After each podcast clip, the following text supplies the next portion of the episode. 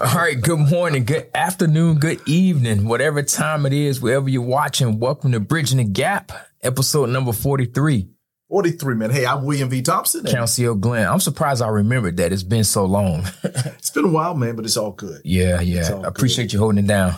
Man, got to take care of family. And that's the good thing about being an entrepreneur.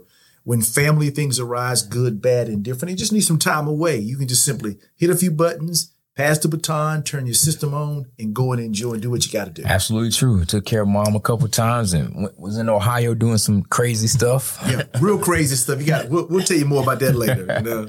But had a good time doing it, man. Hey, well, I tell you, I'm excited about number forty-three because back about fifteen years ago, I launched my first online business. Mm-hmm. Didn't really have a clue. Needed some money. And we we did something, Council, called a P P M, or what's called a private placement memorandum. Not, not a P P P, right? Not a P P P. Did I say P P P? No, no, no. You said P P M. Okay, okay. I, yeah, you're right. But actually, a P P M. And, and literally, I'm going to tell you more about that. But, but the key, well, first of all, here it is. A private placement memorandum is where you actually have a a, a business, a corporation. And that corporation has to be able to sell stock, you know, something like an S-Corp okay. or C-Corporation that you can sell stock. You've been authorized by your state to sell stock. And the beautiful thing about it is, is you now can go to the public at large without going through the S E C, the Security okay. Exchange whole deal. And if you keep it below a certain dollar amount, you can actually sell shares of stocks to the people at large. Okay. All right. So who come up with the stock price, though? Well, actually, you do. Okay. And really the market. I know when we did it, we actually raised three hundred thousand dollars. And I believe we basically sold them in blocks of like one thousand dollars. And okay. I forget exactly how many people got. But we raised like three hundred thousand dollars in less than ninety days because people wanted a part of our company. And we set the price. We set the terms. There's some basic paperwork we had to file, but nothing extensive like trying to take a company public.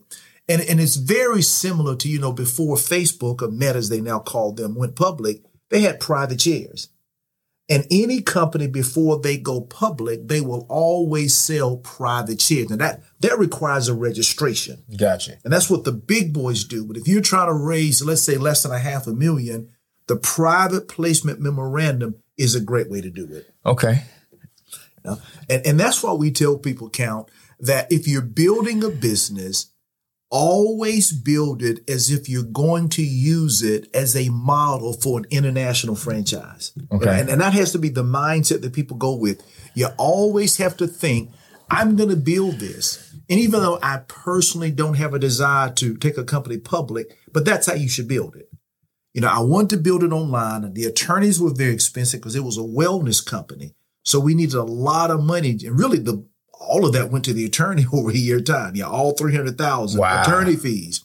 But the point is we were able to do it uh, because we built that online company as a model for uh, as if we were going to go uh, public. I got yeah. you. So the shareholders, the people that bought stock, did they get dividends? Or well, great point. You what know? was what was the incentive for them for buying into the P P M? And you just said it. Their whole thing is, one, we paid them dividends. We set the dividends of maybe ten percent a year.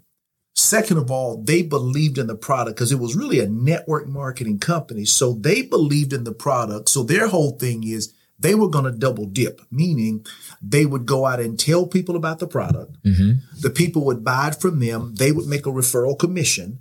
And then the more commission they made, the more the company made, the more money the company made.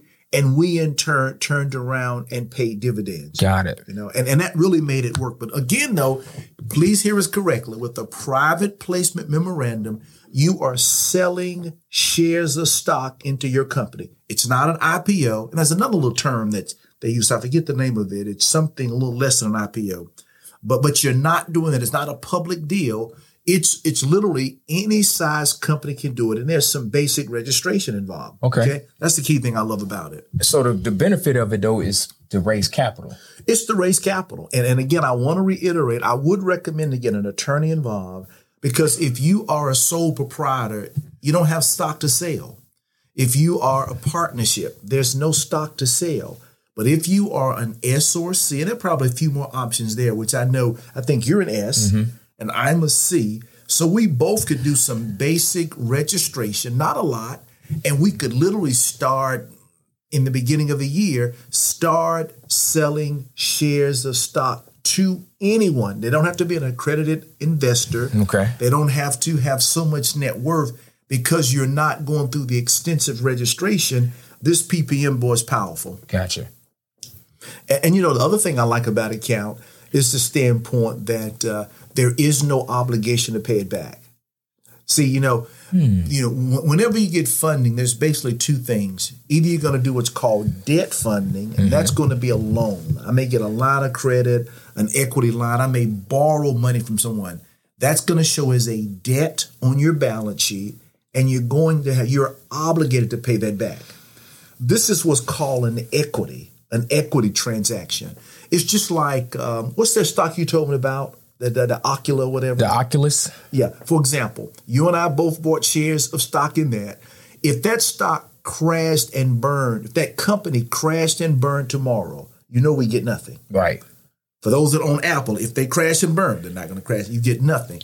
That's equity because you're actually buying ownership. You are an owner in the company. Got it. Got it. So when we sold these shares of stock, it was not a debt transaction.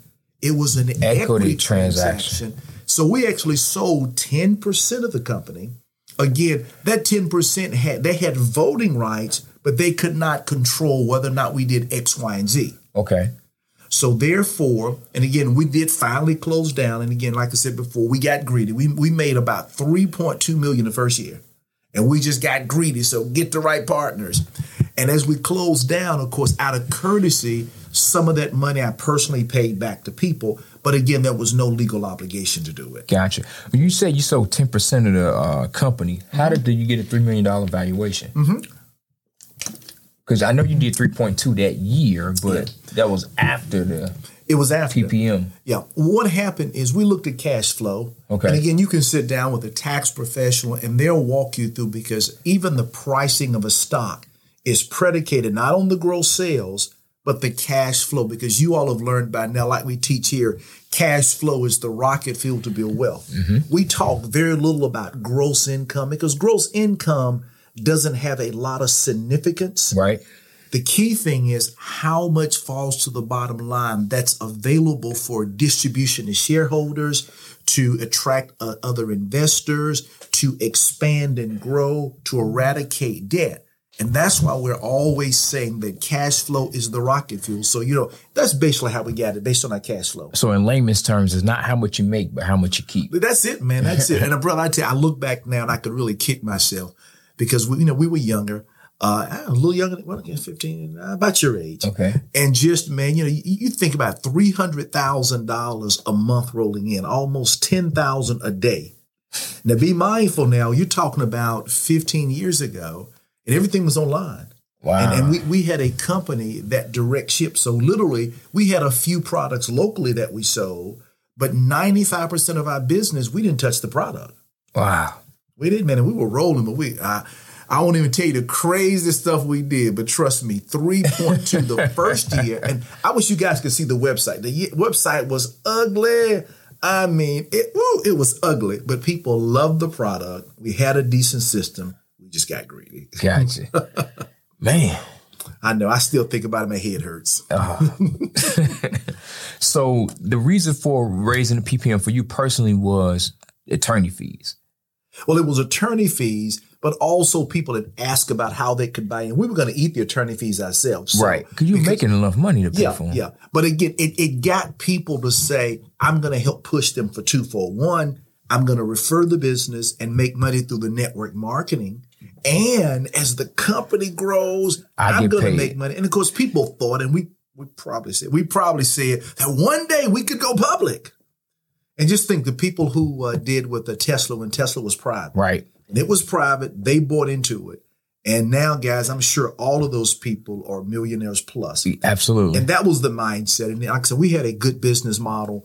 And uh, but that was probably a little hook that we put out there, too. OK. Now, um, in hindsight, let's say things went well. Uh-huh. Um, would you have gone public? Uh, I'm going to be honest. Probably not.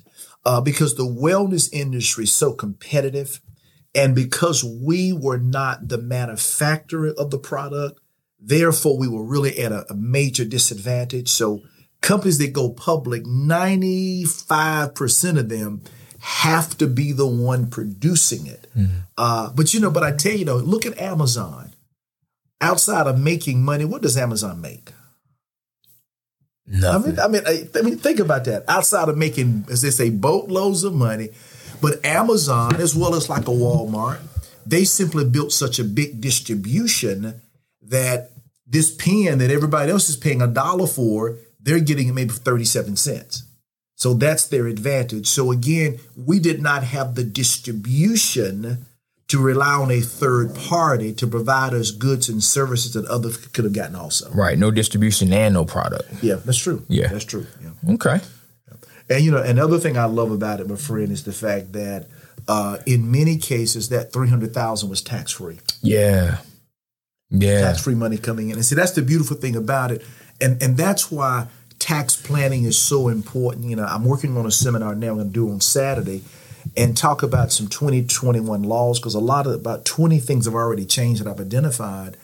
But when we sat down and we talked to our tax professionals, our attorney, et cetera, it made a lot of sense because there was no obligation to pay it back, number one. And number two, it was tax-free income. And we did have a pretty healthy tax bill that, that year too. But uh, but yet it was tax-free money. And that's the thing that people have to understand with a corporation of life in general. You want to look at those types of incomes that are legally tax-free, and definitely a P P P, a P P M was one of those things. Yeah, it was crazy. Not necessarily related to a P P M, but tax-free income. Mm-hmm. I was listening to a podcast today, and I don't know why I didn't realize this at first, but they were talking about doing a full cycle on multifamily real estate, mm-hmm. basically buying it a little undervalued, yeah, getting it stabilized, maybe getting it fully rented, minor rehabs, and then pulling the cash they put in plus some back out. All of that money is tax-free. Let's say that one more time. You guys got to get this. Say, say it one more time. Here we go. So they buy a piece of real estate, uh-huh. uh, stabilize it. So maybe, you know, they a, a twelve-unit apartment building. Um, you know, maybe eight of them are rented, four empty. So they get the other four rented, mm-hmm. raise the rents a little bit because they've done some minor improvements to the property. Yeah. They go to refi the building. So maybe they bought it for five hundred thousand dollars. They put in one hundred thousand dollars. They all in six. Mm-hmm. The building's worth, uh, let's say, a million bucks now. Yeah. Uh, the bank says we'll give you seventy-five percent loan to value. Mm-hmm. So they get seven hundred fifty thousand dollars now. Well, yeah, they refi at seven hundred fifty thousand dollars. Right. So the difference is one hundred fifty thousand dollars. They get all of that money tax free. That's right. So they get their four hundred thousand dollars back plus an additional fifty thousand dollars. Tax free. And the reason being is one simple word, loan. It's a loan, folks.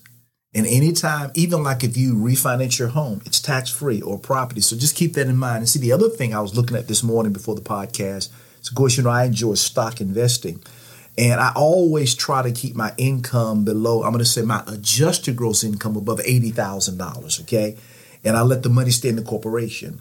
Well, for twenty twenty-one, if I keep my adjusted gross income below eighty, any long-term capital gains I make, let's say I make fifty thousand dollars in long-term capital gains. That's tax-free money. Wow.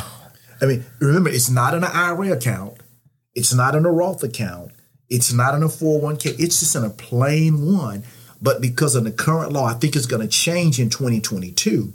But for twenty twenty-one, if I can keep my A G I eighty or less as a married individual, my long-term capital gains are going to be legally tax-free. That's crazy. it and, is, man. And the thing about it, yeah, it's a loan, but it's prop, it's covered by yeah. the asset. That's it. So the the, the, the uh, twelve-plex is paying for it. That's it, man. You know, and like we always tell you, and please get this, when the potential reward is great, don't be afraid to take the limited risk, number one, and you need to only borrow when the return is greater than that which you've been borrowed. Sure, debt-free has some advantages depending on your age, depending on your mentality, depending on your overall structure. But in your case, with your knowledge, incurring debt to get a greater return it's not a bad thing. No. See, in my trend, a little older, then I'm probably subsiding out of debt. But still, whereas I may have twenty percent of my portfolio in some debt-related things, you may have eighty percent. It just makes sense. But the whole point is debt's okay if you're able to get a greater return. And to my Christians out there, check out Second Kings chapter four. It supports that as long as other ones do. Yes, sir. All right, dude. Anything else on the P P M? Well, I tell you, man, I, I'm just telling people, look into it. No matter how large or small your company is, if you look into the P P M, talk to an attorney, go and ch- listen to this again, because it could be a way to get a fifty thousand dollars to one hundred thousand dollars to flip properties, to buy another business. It's strong. I strongly recommend considering that. Definitely, definitely. Well, that wraps up episode number forty-three, Bridging the Gap. Uh, I'm your host, Councial Glenn. Hey, man, William V. Thompson. And we'll see you on the next one. Good day.